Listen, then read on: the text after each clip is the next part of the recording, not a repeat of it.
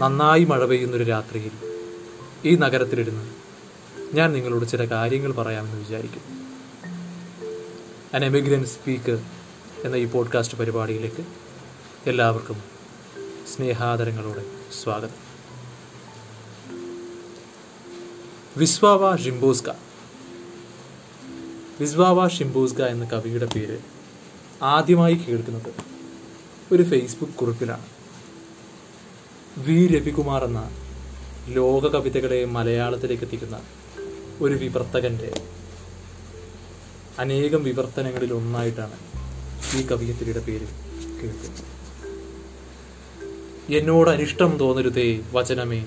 ഭാരിച്ച വാക്കുകൾ ഞാൻ കടമെടുക്കുന്നുവെങ്കിൽ അവയ്ക്കത്ര ഭാരമില്ലെന്ന് തോന്നിക്കാൻ പിന്നെ ഞാൻ അവയിൽ പണിയെടുക്കുന്നുവെങ്കിൽ എന്ന് തന്റെ കവിതയെക്കുറിച്ച് വിശ്വാവ ഷിംബോസ്ക എഴുതുന്നുണ്ട്. അങ്ങനെ ഒരു കാവ്യ വിവർത്തനമാണ് ഫേസ്ബുക്കിൽ എന്റെ ശ്രദ്ധയിൽപ്പെട്ടത്. അതിനുശേഷം അവരുടെ കവിതകളെല്ലാം തേടിപ്പിടിച്ചു വായിക്കുകയും ഇംഗ്ലീഷിലും മലയാള പരിഭാഷകളിലുമായിട്ട് അവരുടെ കവിതകൾ വായിക്കാൻ സാധിക്കുകയും ചെയ്തു. അത്ഭുതങ്ങളുടെ മേള എന്ന പേരിൽ വിശ്വാവ ഷിംബോസ്കയുടെ കവിതകൾ വി. രവികുമാർ മലയാളത്തിലേക്ക് വിവർത്തനം ചെയ്ത് ഐറിസ് ബുക്സ് പുസ്തകമായിട്ട് പുറത്തിറക്കിയിട്ടുണ്ട്. ആയിരത്തി തൊള്ളായിരത്തി ഇരുപത്തി മൂന്ന് ജൂലൈ രണ്ടിന് പടിഞ്ഞാറൻ പോളണ്ടിലെ പ്രൊവന്റ് എന്ന ചെറിയ പട്ടണത്തിൽ വിൻസെന്റ് ഷിംബോസ്കിയുടെയും അന്ന റോട്ടർമുണ്ടിന്റെയും രണ്ടാമത്തെ മകളായിട്ടാണ് വിസ്വാവ ജനിക്കുന്നത്. ഷിംബോസ്കയുടെ കുടുംബം ക്രാക്കോവിലേക്ക് താമസം മാറ്റിയതിനു ശേഷം സ്കൂൾ വിദ്യാഭ്യാസം അവിടുത്തെ കോൺവെന്റ് സ്കൂളിലായിരുന്നു. കുട്ടിയായിരിക്കുമ്പോൾ തന്നെ ഷിംബോസ്ക തന്റെ കാവ്യവാസന പ്രകടിപ്പിച്ചിരുന്നു. ഷിംബോസ്ക പറയുന്നു എന്റെ വീട്ടിലെ ഭൗതികമായ അന്തരീക്ഷമായിരിക്കണം അതിന് കാരണം. ഞങ്ങൾ ഒരുപാട് പുസ്തകങ്ങൾ വായിച്ചിരുന്നു. അവയെക്കുറിച്ച് ഒരുപാട് ചർച്ച ചെയ്തിരുന്നു. എന്റെ അച്ഛൻ പ്രത്യേകിച്ചും നല്ലൊരു വായനക്കാരനായിരുന്നു. അഞ്ചു വയസ്സുള്ളപ്പോൾ തന്നെ ഞാൻ കവിത എഴുതി തുടങ്ങി. ഞാൻ എഴുതിയ കവിത അതൊക്കെ കുട്ടിക്കവിതകളായിരുന്നു. ഇഷ്ടപ്പെട്ടാൽ അച്ഛൻ പോക്കറ്റിൽ കൈയിട്ട് കുറച്ചു നാണയം എടുത്തു തരും. ആ പ്രായത്തിലെ ഞാൻ എഴുതി സമ്പാദിക്കാൻ തുടങ്ങിയിരിക്കുന്നു. എഴുതി സമ്പാദിക്കുന്നത് മോശം കാര്യമാണെന്ന് വിചാരിച്ചിരുന്ന ഒരു ഭാവുകത്വം മലയാള കവിതയിൽ ഒരു കാലഘട്ടത്തിൽ ഉണ്ടായിരുന്നു. എന്നാൽ അതിൽ നിന്ന് മാറി എഴുത്ത് മറ്റേതൊരു പ്രവൃത്തിയെയും പോലെ ഒരു ഉത്പാദന പ്രക്രിയയാണെന്നും തീർച്ചയായിട്ടും ആ പ്രവൃത്തി എടുക്കുന്നയാൾക്ക് മറ്റേതൊരു പ്രവൃത്തിയിലും ഏർപ്പെടുന്നയാളെ പോലെ തന്നെ കൂലി വാങ്ങിക്കാൻ അവകാശമുണ്ട് എന്നുള്ള ബോധം പിന്നീടാണ് മലയാളിയിലേക്ക് സംക്രമിച്ചെത്തിയത്. ആയിരത്തി തൊള്ളായിരത്തി നാൽപ്പതിൽ ജർമ്മൻ സൈന്യം ക്രാക്കോവ് കീഴടക്കിയപ്പോൾ ഷിംബോസ്ക പഠനം തുടർന്നത് അണ്ടർഗ്രൗണ്ട് ക്ലാസ്സുകളിലാണ്. ആൻ ഫ്രാങ്കിനെ പോലെ വിദിതമായൊരു കാലഘട്ടത്തിലൂടെയാണ് വിസ്വാവയും തന്റെ ബാല്യകാലം ചിലവഴിച്ചത്. ആയിരത്തി തൊള്ളായിരത്തി നാൽപ്പത്തി മൂന്നിൽ അവർ റെയിൽവേയിൽ ഒരു ക്ലർക്കായി ജോലിക്ക് ചേർന്നു. അത് കാരണം നിർബന്ധിത ജോലിക്കായി ജർമ്മനിയിലേക്ക് പോകുന്നതിൽ നിന്ന് രക്ഷപ്പെടാനും കഴിഞ്ഞു. ആയിരത്തി തൊള്ളായിരത്തി നാൽപ്പത്തി അഞ്ചിൽ യുദ്ധം അവസാനിച്ചപ്പോൾ ഷിംബോർസ്ക ക്രാക്കോവിലെ യൂണിവേഴ്സിറ്റിയിൽ പോളിഷ് സാഹിത്യവും സോഷ്യോളജിയും പഠിക്കാൻ ചേർന്നു. ഇവിടെ വച്ചാണ് ആയിരത്തി തൊള്ളായിരത്തി എൺപതിൽ നോബൽ സമ്മാനം നേടിയ അമേരിക്കൻ പോളിഷ് കവി ചെസ്വ മിവോഷിനെ വിസ്വാവ പരിചയപ്പെടുന്നത്. ചെസ്വ മിവോഷുമായി അയ്യപ്പ പണിക്കർ അദ്ദേഹത്തിന്റെ സംഭാഷണങ്ങളിൽ അഭിമുഖം നടത്തുന്നുണ്ട്. ഒരുപക്ഷെ ലോക കവിതകളുമായും ലോകത്തിലെ സാഹിത്യവുമായും മലയാളികൾക്കേറെ പരിചയമുണ്ടാക്കി തന്ന എഴുത്തുകാരൻ അയ്യപ്പ പണിക്കർ. അയ്യപ്പ പണിക്കരെ ഈ വേളയിൽ ഓർക്കുന്നു. ആയിരത്തി തൊള്ളായിരത്തി നാൽപ്പത്തി അഞ്ച് മാർച്ചിൽ ഒരു ദിനപത്രത്തിൽ ഷിംബോർസ്ക തന്റെ ആദ്യ കവിത സ്കൂം സ്ലോവ അഥവാ ഒരു വാക്ക് തേടി പ്രസിദ്ധീകരിക്കുന്നു. അതേ വർഷം തന്നെ എഴുത്തുകാരനായ ആദം ബ്ലോഡക്കിനെ അവർ വിവാഹം കഴിക്കുന്നു. അമ്പത്തിനാലിൽ വിവാഹമോചിതരുമാകുന്നു. ആ വിശ്വാബ ഷിംബോസ്കയുടെ കവിതകളെല്ലാം തന്നെ ഏകാധിപത്യത്തെയും സമഗ്രാധിപത്യത്തെയും നിരന്തരം എതിർക്കുന്നുണ്ട്. കവിതയുടെ വിഷയങ്ങൾ നിത്യജീവിത സന്ദർഭങ്ങളും പരിചിത വസ്തുക്കളുമാണ്. നമ്മുടെ ചുറ്റുപാടിൽ കാണുന്ന ചെറിയ ചെറിയ പ്രകൃതിയുമായി വിശ്വാവ പെട്ടെന്ന് തന്നെ അഭേദ്യമായ ബന്ധം സ്ഥാപിക്കുന്നു.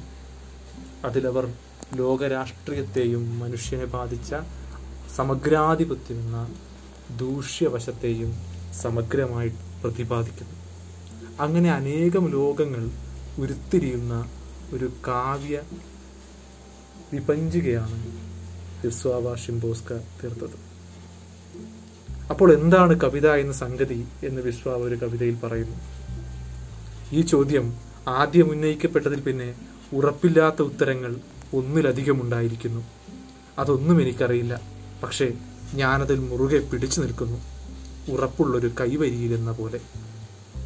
വിശ്വാവ കവിതയെ നിർവചിക്കുന്നത് ഇങ്ങനെയാണ്.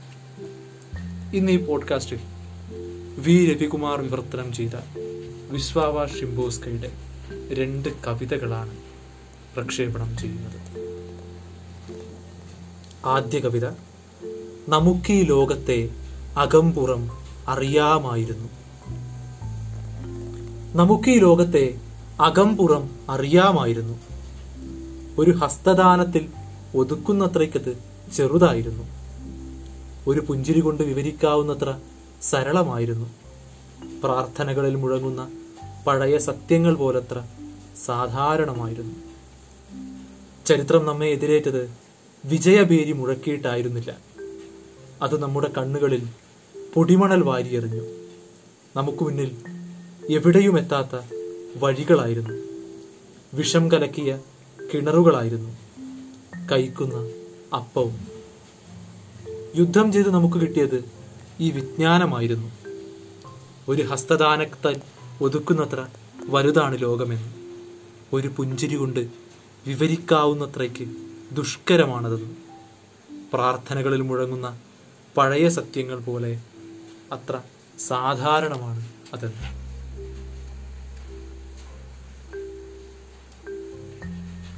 നിശ്ചല ചിത്രം ഒരു ബലൂൺ ഉൾപ്പെടെ. ഓർമ്മകൾ മടക്കി തരാമെന്ന്.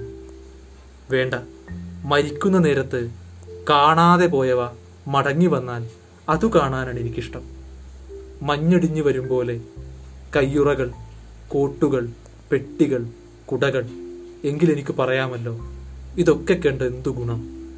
സേഫ്റ്റി പിന്നുകൾ ഒന്ന് രണ്ട് ചീർപ്പുകൾ ഒരു കടലാസ് റോസാപ്പൂവ് ഒരു കത്തി അല്പം നൂലും. എങ്കിലെനിക്ക് പറയാമല്ലോ നിങ്ങളില്ലാത്ത കുറവ് ഞാൻ അറിഞ്ഞതേയില്ല. പ്രത്യക്ഷപ്പെടൂ ചാവി പുറത്തു വരൂ. നീ എവിടെ ഒളിച്ചാലും അവിടെ നിന്നു. എങ്കിലെനിക്ക് പറയാമല്ലോ നീ ആകെ തുരുമ്പിച്ചല്ലോ ചങ്ങാതി. സത്യവാങ്മൂലങ്ങളുടെ അനുവാദ പത്രങ്ങളുടെ ചോദ്യാവലികളുടെ പെരുമഴകൾ. അവ പെയ്തിറങ്ങുമ്പോൾ എനിക്ക് പറയാമല്ലോ നിങ്ങൾക്ക് പിന്നിൽ സൂര്യനെയും ഞാൻ കാണുന്നുണ്ട്. പുഴയിൽ വീണുപോയ വാച്ച് പൊന്തി വരൂ. നിന്നെ ഞാൻ കടന്നു പിടിക്കട്ടെ. എങ്കിൽ നിന്റെ മുഖത്ത് നോക്കി എനിക്ക് പറയാമല്ലോ. സമയം കാണിക്കുകയാണെന്ന നാട്യം ഇനിയെങ്കിലും കളയും. പിന്നെ ഒരു കളി വരൂ. ഒരിക്കൽ കാറ്റു തട്ടിപ്പറിച്ചു കൊണ്ടുപോയത്.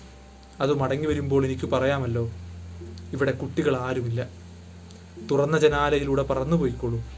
വിശാലമായ ലോകത്തേക്ക് കടന്നോളൂ മറ്റാരെങ്കിലും ഉറക്കെ പറയട്ടെ അതാ നോക്കൂ എങ്കിലെനിക്ക് കരയുകയും ചെയ്യാമല്ലോ.